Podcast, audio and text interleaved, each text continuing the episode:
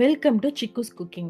இன்றைக்கி நம்ம பார்க்க போகிறது உருளைக்கிழங்கும், சீஸும் வச்சு ஒரு ஸ்டஃப்டு பராத்தா தான் நம்ம பார்க்க போகிறோம் அது எப்படி பண்ணலான்னு பார்க்கலாம். ஃபஸ்ட்டு அந்த மேலே நம்ம மாவு வந்து ஃபர்ஸ்ட்டு எப்படி பெசந்ததுன்னு பார்த்துக்கலாம். ஒரு மிக்ஸிங் பவுலில் ஒரு ரெண்டு கப் ரெண்டு கப் இல்லை மூணு கப்பு கோதுமை மாவு எடுத்துக்கோங்க.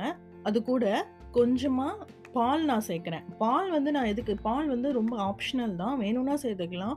இது வந்து உங்களுக்கு எக்ஸ்ட்ரா சாஃப்ட்னஸ் கொடுக்கும் சப்பாத்திக்கு. அதுக்கு தான் நான் வந்து பால் சேர்க்குறேன் உங்களுக்கு வேண்டான்னா நீங்கள் ஸ்கிப் பண்ணிடலாம். பால் ஒரு ரெண்டு டேபிள் ஸ்பூன், கொஞ்சமாக அந்த மாவுக்கு தேவையான உப்பு, கொஞ்சமாக ஒரு மிளகுத்தூள் அப்புறம் வேணும்னா ஒரே ஒரு ஒரு டீஸ்பூன் வந்து நீங்கள் எண்ணெய் சேர்த்துக்கலாம். அது அது அதுவும் வந்து உங்களுக்கு பெசறதுக்கு ஈஸியாக இருக்கும். அதுக்கு தான் எண்ணெய். இது எல்லாமே கொஞ்சம் கொஞ்சமாக தண்ணி ஊற்றுங்க மூணு கப்பு த மூணு கப்பு மாவுக்கு ஒரு கப்பு தண்ணி எனக்கு எடுத்தது. அது மாவு பொறுத்து இருக்குது சில மாவு வந்து தண்ணி ரொம்ப இழுக்கும். சில மாவு வந்து கம்மியாக இழுக்கும். அதனால நீங்கள் கொஞ்சம் கொஞ்சமாக ஊற்றி பெசங்க. நல்லா கையில் ஒட்டாமல் வரணும். அந்த மாதிரிக்கு அந்த மாதிரி நல்லா சாஃப்டாக டஃப் பெச பெசஞ்சு வச்சுக்கோங்க சப்பாத்தி மாவு. அதுக்கப்புறம் உருளைக்கிழங்க ஒரு அஞ்சு விசில் விட்டு குக்கரில் அஞ்சு விசில் வச்சு எடுத்துக்கோங்க.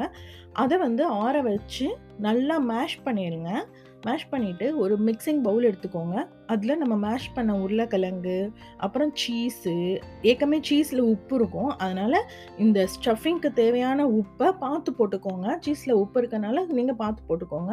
அதுக்கப்புறம் கொஞ்சமாக ஒரு ஒரு கை நிறையா புதினா இலை புதி பொடி பொடியாக கட் பண்ணிக்கோங்க. எல்லாம் கட் பண்ணி எல்லாம் மிக்ஸ் பண்ணிக்கோங்க நல்லா. மிக்ஸ் பண்ணி அதையும் ஒரு டஃப் மாதிரி ரெடி பண்ணிக்கோங்க. ரெடி பண்ணிட்டு, அதையுமே வந்து சின்ன சின்ன பாலாக எடுத்துக்கோங்க. அதே மாதிரி நம்ம சப்பாத்தி பெனஞ்சு பிசைஞ்சு வச்சுருக்கோம் இல்லையா? அந்த மாவு எடுத்து நீங்கள் அந்த ஸ்டஃபிங் பிசைஞ்சு பால் ரெடி பண்ணியிருக்கீங்க இல்லையா? அதை விட ஒரு சைஸ் பெருசாக அந்த சப்பாத்தி மாவை பால் ரெடி பண்ணிக்கோங்க. அதுக்கப்புறம் சப்பாத்தி தேய்க்கிறது இருக்கு இல்லையா? அதில் வந்து ஒரு பால் எடுத்துக்கோங்க. ஒரு பால்ல கொஞ்சமாக கோதுமை மாவை டிப் பண்ணிக்கோங்க. டிப் பண்ணிட்டு சப்பாத்தி தேய்க்கிறதுல நார்மலாக நம்ம எப்பயும் போல் சப்பாத்தி தேய்க்கிற மாதிரி தேய்ங்க. ஆனால் இது வந்து ரொம்ப மெல்லிசாக தேய்க்கக்கூடாது. கொஞ்சம் கனமாக தேய்ங்க. தேய்ச்சதுக்கப்புறம் நடுவில் அந்த நம்ம ஸ்டஃபிங் ரெடி பண்ணி வச்சுருக்கோம் இல்லையா? பால் மாதிரி அதுலேருந்து ஒரு பால் எடுத்து நடுவில் வைங்க. வச்சு அந்த சுத்தி அந்த பி சப்பாத்தி இருக்கு இல்லையா? சப்பாத்தி தேய்ச்சிருக்கோம் இல்லையா? அதை வந்து அந்த மேல கவர் பண்ணுங்க. அந்த உள்ள ஸ்டஃபிங் வச்சிருக்கோம் இல்லையா? அது மேல கவர் பண்ணுங்க.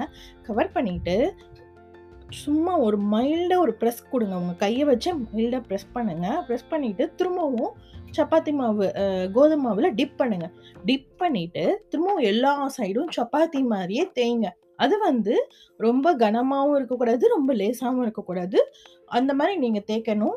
ரொம்ப அழுத்து தேய்ச்சிங்க அப்படின்னா உள்ளே இருக்க ஸ்டஃபிங் எல்லாம் வெளியில் வந்துடும் அதனால பொறுமையாக மெதுவாக சாஃப்டாக தேய்ங்க. தேய்ச்சதுக்கப்புறம் அந்த மாதிரி எல்லாமே ரெடி பண்ணி வச்சுக்கோங்க. அதுக்கப்புறம் ஒரு பேனை சூடு பண்ணிக்கோங்க. சூடு பண்ணிவிட்டு நம்ம ரெடி பண்ணி வச்சிருக்கோம் இல்லையா பராத்தா? அந்த பராத்தாவை பேனில் போடுங்க. போட்டு கொஞ்சமாக சுற்றின்னு எண்ணெய் ஊற்றுங்க அது வந்து ஒரு சைடு வந்து கோல்டன் ப்ரௌனாக ஆயிரும்.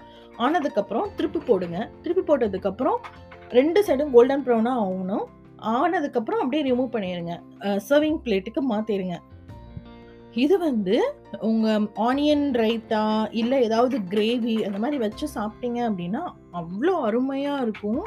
நீங்கள் வந்து நான் நான் சொன்ன இதில் வந்து மில்க்கை வந்து ஸ்கிப் பண்ணாமல் ஆட் பண்ணி பாருங்க. பால் ஆட் பண்ணிங்கன்னா இன்னும் கொஞ்சம் சாஃப்டாக இருக்கும். அதுவும் இல்லாமல் இது வந்து கிட்ஸுக்கு வந்து ரொம்ப பிடிக்கும். ஏன்னா நம்ம சீஸ் வச்சுருக்கோம் அதனால் கண்டிப்பாக கிட்ஸ்க்கு ரொம்ப பிடிக்கும்.